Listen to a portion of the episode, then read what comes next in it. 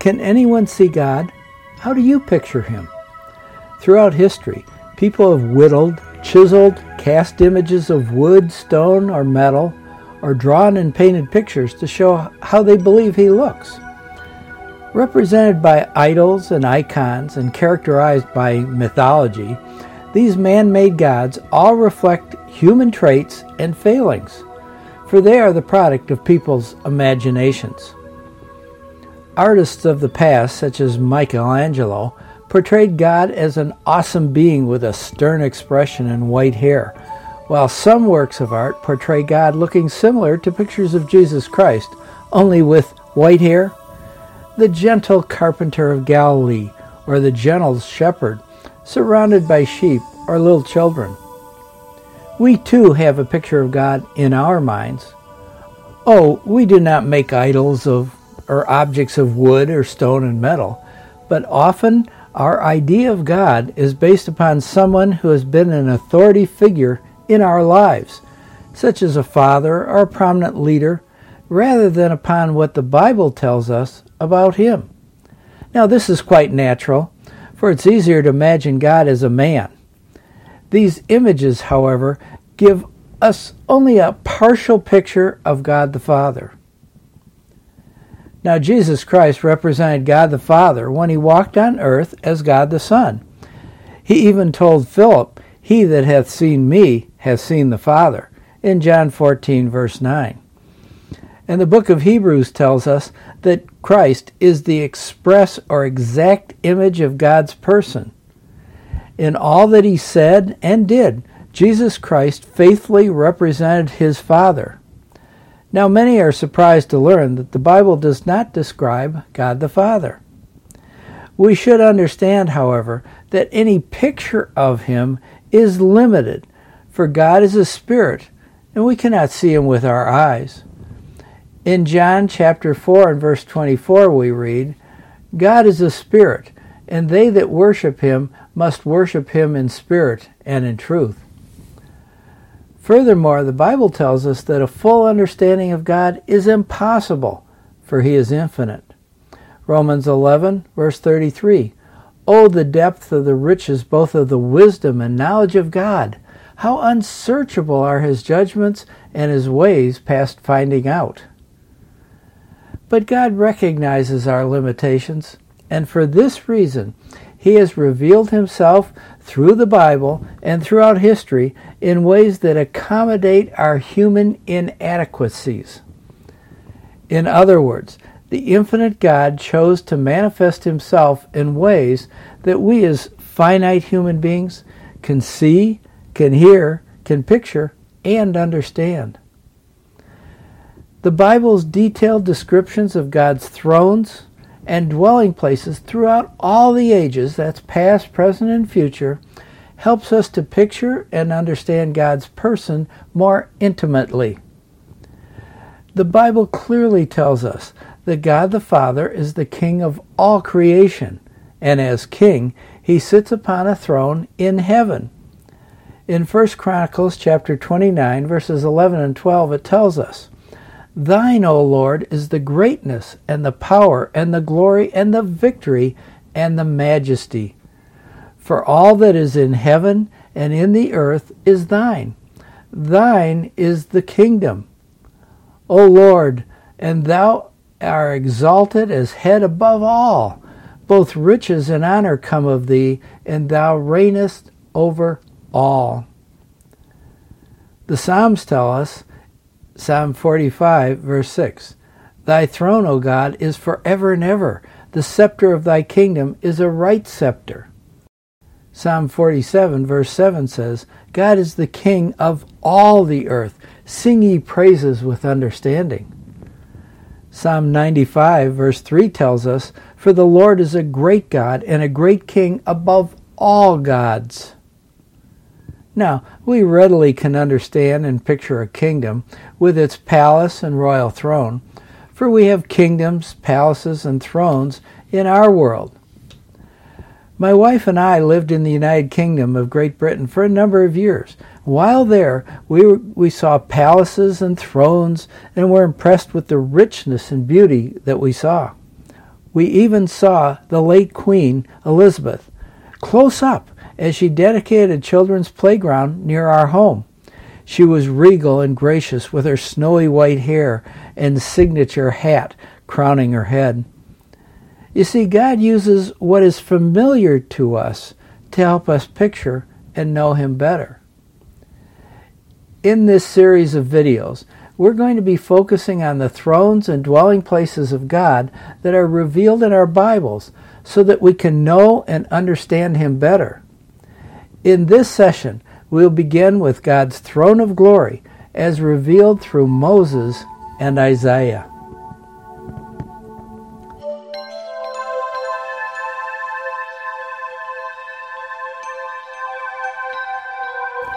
If we stop and think about it, it's amazingly wonderful to realize that the infinitely powerful and awesome creator of the universe would stoop to reveal even a part of himself to finite and puny man. Maybe this is not so surprising after all, for our holy and loving God cared enough to send his Son to die for us. How great our God truly is. From the beginning of the Bible to its conclusion, God stresses that he will dwell with men and women in a personal way. From Genesis, when he walked and talked with Adam and Eve in the garden, until the end of the book of Revelation, we learn that one of God's purposes is to dwell with man. In Revelation chapter 21, verse 3, we read, And I heard a great voice out of heaven saying, Behold, the tabernacle of God is with men, and he will dwell with them, and they shall be his people, and God himself shall be with them and be their God. In this verse, God indicates that he will, in the future, dwell or tabernacle with man. God's plan has always been to manifest himself in such a way as to make it possible for human beings to fellowship and dwell with Him. Before we consider God's throne of glory, we must lay a groundwork. God instructed Moses to build a tabernacle that would reflect both God's character and his covenant relationship with the nation of Israel. The tabernacle, and later the temple, pictured God's dwelling with his people. Of course, a tent or a temple cannot contain the infinite God, but these structures serve to reveal God's presence among his chosen people. This revelation began with Israel's exodus from Egypt and God's promise to be with and guide the nation on its journey. His presence took the form of a cloud by day and a pillar of fire by night. That's Exodus chapter 13, verses 21 and 22 in Exodus chapter 14, verse 19, and in 16, verse 10, tells us that this cloud is the angel of God and represents the glory of the Lord. To both Christian and Jewish people, this visible presence of God is called the Shekinah glory. It is derived from the Hebrew word shakan, meaning to dwell, abide, remain, or inhabit and it's exemplified in Exodus chapter 40, verse 35, where we read, The cloud abode shakan thereon, and the glory of the Lord filled the tabernacle. An additional revelation of God's presence occurred in the third month of Israel's journey when they arrived at Mount Sinai, the mountain of God, in Exodus chapter 3, verse 1. His presence was revealed in thunderings and lightnings, and the voice of the trumpet exceeding loud, so that the people that was in the camp trembled. That's Exodus chapter 19, verse 16. While on this mountain, God instructed Moses to build a dwelling place for him. In Exodus 25, verses 8 and 9, we read, And let them make a sanctuary, that I, that's God speaking now, that I may dwell among them according to all that I showed thee, after the pattern of the tabernacle and the pattern of all the instruments thereof, even so shall ye make it. Clearly, not just any dwelling would do. God wanted his earthly dwelling to reflect his presence in a specific way that would teach people about him. The writer of Hebrews informs us that the design of the tabernacle is a shadow, or literally an image cast by an object and representing the form of that object. According to Hebrews chapter 8 verse 5, the earthly temple would serve unto the example and shadow of heavenly things. As Moses was admonished of God when he was about to make the tabernacle, For see, saith he, that thou make all things according to the pattern showed to thee in the mount. In the Old Testament, the true and only God would not be represented by wood, stone, or metal, but through the tabernacle with its structure, furnishings, and priesthood. God used this as a teaching tool for his people as he dwelt with Israel. Moses was privileged to audibly hear God's voice, first at the burning bush and later on the mount. Moses boldly asked to be given another privilege to see God's face, to see him face to face. He said in Exodus 33, verse 18, I beseech thee, show me thy glory. You see, Moses thought that he knew God well, but he had not yet fully understood that sinful and mortal man cannot stand in the light of God's awesome and blinding holiness. God responded by telling him that he cannot see God's face. In verse 20, For there shall no man see me and live. With this denial also came a revelation of God's mercy and grace. You see, God placed Moses in the cleft of the rock and passed by while covering Moses with his hand. He did not allow Moses to see his face, but he did allow him a glimpse of his back, according to verse 22. From this incident, we see that as close to the Lord as Moses was, God's glory, his holiness, is in such a contrast to sinful man that it's unbearable to man. Moses had not realized how dangerous it is for sinful mortals to see God face to face. When I was a student at the University of Illinois and studying mechanical engineering, I worked one night at the university's power plant. It was there that I began to grasp what tremendous power and danger is in our electrical system. Until that time, I had taken it for granted that every time I turned on an electrical switch, I'd be safe. You know, if the power company did not modify the power coming from that generator, however, I could have easily turned to carbon. As I stood by the generators, I could feel the power of them shaking the floor. I saw gauges indicating thousands of volts and amps were being generated, tremendous power. Hidden within the floor were the wires that transmitted the tremendous power to the lines outside of the building and then to my dormitory. You see, before entering our homes, a transformer changes the power from the wires outside into a form that we can use with relative safety. But each time it is divided and distributed to various customers, some of that power is lost. What we have in our homes is but a small part of the total power. So too as we try to envision and picture God. Although God is infinite and unlimited in power, he must limit the power that he shows to us because we're flesh and blood. God's holiness is the driving or primary attribute of His glory. The powerful brilliance of God's glory would destroy anyone who is less than perfectly holy. God revealed His glory to Israel through the earthly facsimile of His heavenly tabernacle or dwelling place in heaven. God told Moses to divide the tabernacle into two sections the holy place and the holy of holies. The veil between the two sections protected men in the holy place from God's glory in the Holy of Holies.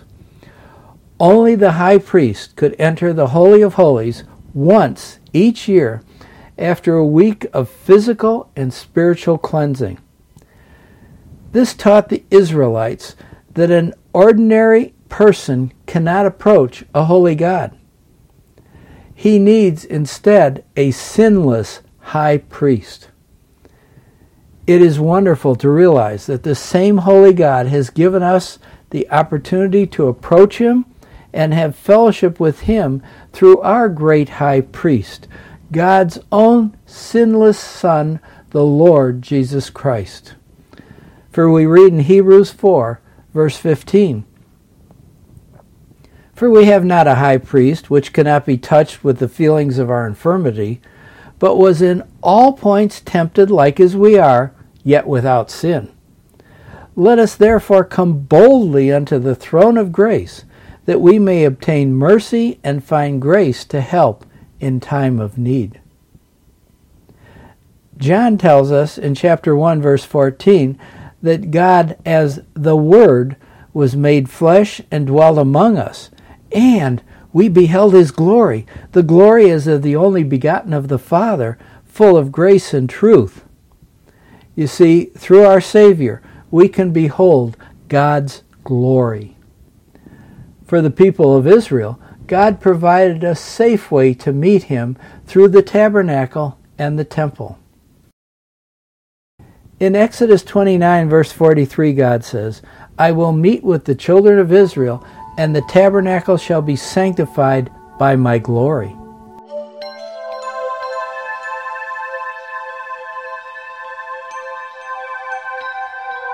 Let us now move closer into the tabernacle so that we may gain a better understanding of our holy God through his throne of glory. It is here that we meet not only a powerful, holy God, but also a God who offers mercy and grace so that human beings may have fellowship with him and joyfully serve him. God's tabernacle on earth was patterned after his tabernacle or dwelling place in heaven, the place where his throne is located. This is where we begin to create our picture of the throne in the heaven where God dwells. According to Psalm 11, verse 4, the Lord is in his holy temple. The Lord's throne is in heaven. You see, this is where God the Father, as King, is seated over his entire creation in a way, if you will, that his creation can to recognize his presence. The picture that I'm about to show you is very imperfect. It's subject to the limitations of both PowerPoint and me. Please accept it as an attempt to help visualize what God has described in His Word.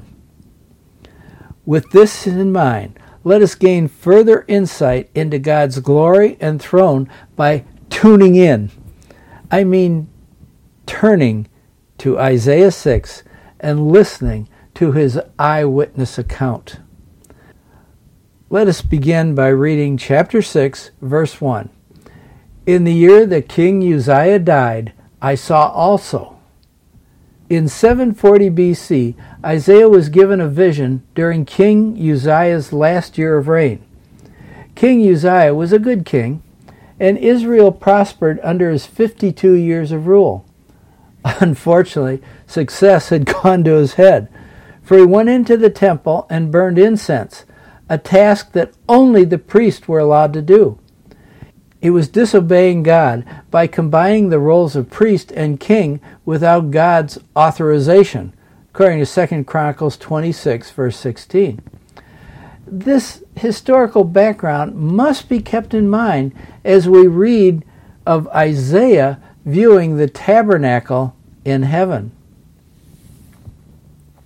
Isaiah continues I saw also the Lord sitting upon a throne. It is from this throne that God the Father rules the universe and all the affairs of the earth. The first mention of God's throne is actually by the prophet Micaiah, who said to rebellious Ahab in 1 Kings 22, verse 19. Hear the word of the Lord. I saw the Lord sitting on his throne, and all the host of heaven standing by him on his right and on his left. By definition, a throne is the seat upon which a king sits to rule and dispense justice. Psalm 47:8 and Psalm 89:14. It symbolizes the seat of a governmental authority over a kingdom. Thrones were always placed in a great porch or hall. In the Middle East, it was customary to squat or recline. For this reason, a king would sit on a seat or a throne.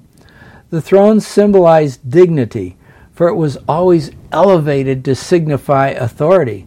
You might want to look at 2 Kings 4, verse 10, and Proverbs 9, verse 14. For example, there were six steps up to Solomon's throne, according to 1 Kings 10:19 and 2 Chronicles 9:16. According to Isaiah, where we read that he saw also the Lord sitting upon a throne, high and lifted up. It seems possible that the elevation of thrones is an idea that began with God as far back as Genesis, when God instructed Adam about worship after his fall from the garden. He may have told him prophecies about the future, when God would dwell on earth on a high mountain. The psalmist describes this for us in Psalm 48, verses 1 and 2. Great is the Lord, and greatly to be praised in the city of our God, in the mountain of his holiness. Beautiful for situation, the joy of the whole earth is Mount Zion on the sides of the north, the city of the great King. This is a picture, actually, of the new heavens and new earth. When we get to the Throne of Eternity video, we will understand this prophecy better and the meaning of the sides of the north, a Hebrew idiom signifying the highest point on the earth, or in the case of Psalm 48, on the new earth. As with much recorded in the Bible, I believe that Adam passed down God's teachings to the generations that followed, and they are recorded for us under the guidance of the Holy Spirit. Research into the history of thrones indicates they are always placed on a porch or great hall. God's throne in heaven is placed in the Holy of Holies in the tabernacle that is in heaven. Now remember, heaven is just as real a place as this earth and Christ is preparing a dwelling place there for each of us who know Him personally as Savior right now. Another name for heaven is the New Jerusalem. It's certainly a real and physical place, for that is the meaning of the Greek word for place found in John 14, where Christ tells us, I go to prepare a place. That's a literal place for you. Someday, at the rapture of the church, will be given glorified bodies like our Lord's, bodies that are physically suited for heaven, bodies that can see God face to face and not die. In Daniel 7, we find a picture of God the Father and the Son of Man as he approaches the Father as the Ancient of Days seated upon his throne. The physical description of his pure white garment and hair and his fiery throne emphasize that this is a place of overwhelming glory and holiness. It is also a place of judgment. We'll consider this throne later. Isaiah continues to witness what he saw by telling us that his train of his garment filled the temple. The train refers primarily to the hem of a royal robe. Above the throne stood or hovered the seraphim, each one had six wings. With twain or two he covered his face, and with twain he covered his feet, and with twain he did fly. The word seraphim means burning one and reinforces the image of the flaming throne, perhaps suggesting their burning zeal for God's holiness. Seraphim are God's special angels that worship and serve God and execute his will. We see that in verse 6. While they have six wings, they need only two to fly. With four, they show their awe, humility, reverence by covering their faces and feet. In this passage, their number is not specified, but we are told elsewhere in Scripture that four seraphim hover over God's throne as a covering. Originally, this responsibility of covering God's throne belonged to the exalted holy angel whom God addressed as the anointed cherub that covereth, Lucifer. Ezekiel 28, verses 14 and 16. Remember, he was the one who wanted to be like the Most High God. Because God's uniqueness is the essence of his holiness. Exodus 15:11, 1 Samuel 2:2 and Isaiah 40:18 and 25. This assertion by Satan was an attack on the holiness of God. Following Satan's fall and removal from position, God replaced him with the seraphim. They now stand guard over the unique presence of God in his throne in heaven and carry out the responsibility of covering. Since the earthly tabernacle and temple reflected the heavenly, the mercy seat had two cherubim placed over it as a covering. Unlike Satan, who boasted that he wanted to be like God, the seraphim declare God's holiness in Isaiah 6, verse 3. And one cried unto another and said, Holy, holy, holy is the Lord of hosts. The whole earth is full of his glory. Now, a more literal translation of the Hebrew would be the fullness of the earth is his glory. The triad, holy, holy, holy, serves one of two possible purposes. One praises each member of the Trinity God the Father, God the Son, and God the Holy Spirit for being holy. The other possibility is that it expresses the ultimate extent of God's holiness as being infinite. Either is representative of the thought. At this point, notice verse 4. The posts of the door moved at the voice of him that cried, and the house was filled with smoke. This should remind us of Exodus 19, verse 18, where we read of Mount Sinai quaking. And then in Isaiah 4, verse 5, we see, and Mount Sinai was altogether on smoke because the Lord descended upon it in fire, and the smoke thereof ascended as the smoke of a furnace, and the whole mount quaked greatly. It is God's voice that shakes the doorposts. I always think of an enormous generator of the university's power plant when I read this, because I can remember standing there, and as it built up its power, the floor started shaking. A tremendous concrete floor shaking. What can we learn from this vision of God? When I was in grade school, the art teacher took my class to the park to draw trees. I was not a very good art student, but my drawings of trees was exceptional and was placed on view for all to see at the school open house. yes, it did go to my head, perhaps still goes to my head.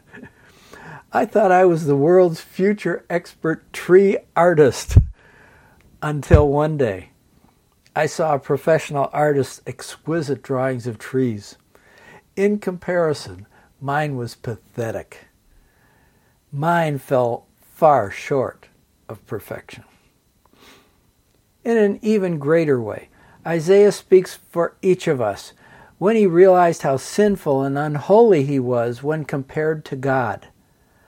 Isaiah was instantly humbled and overwhelmingly conscious that he was sinful and unworthy to stand before the holy God on the throne of his glory in heaven.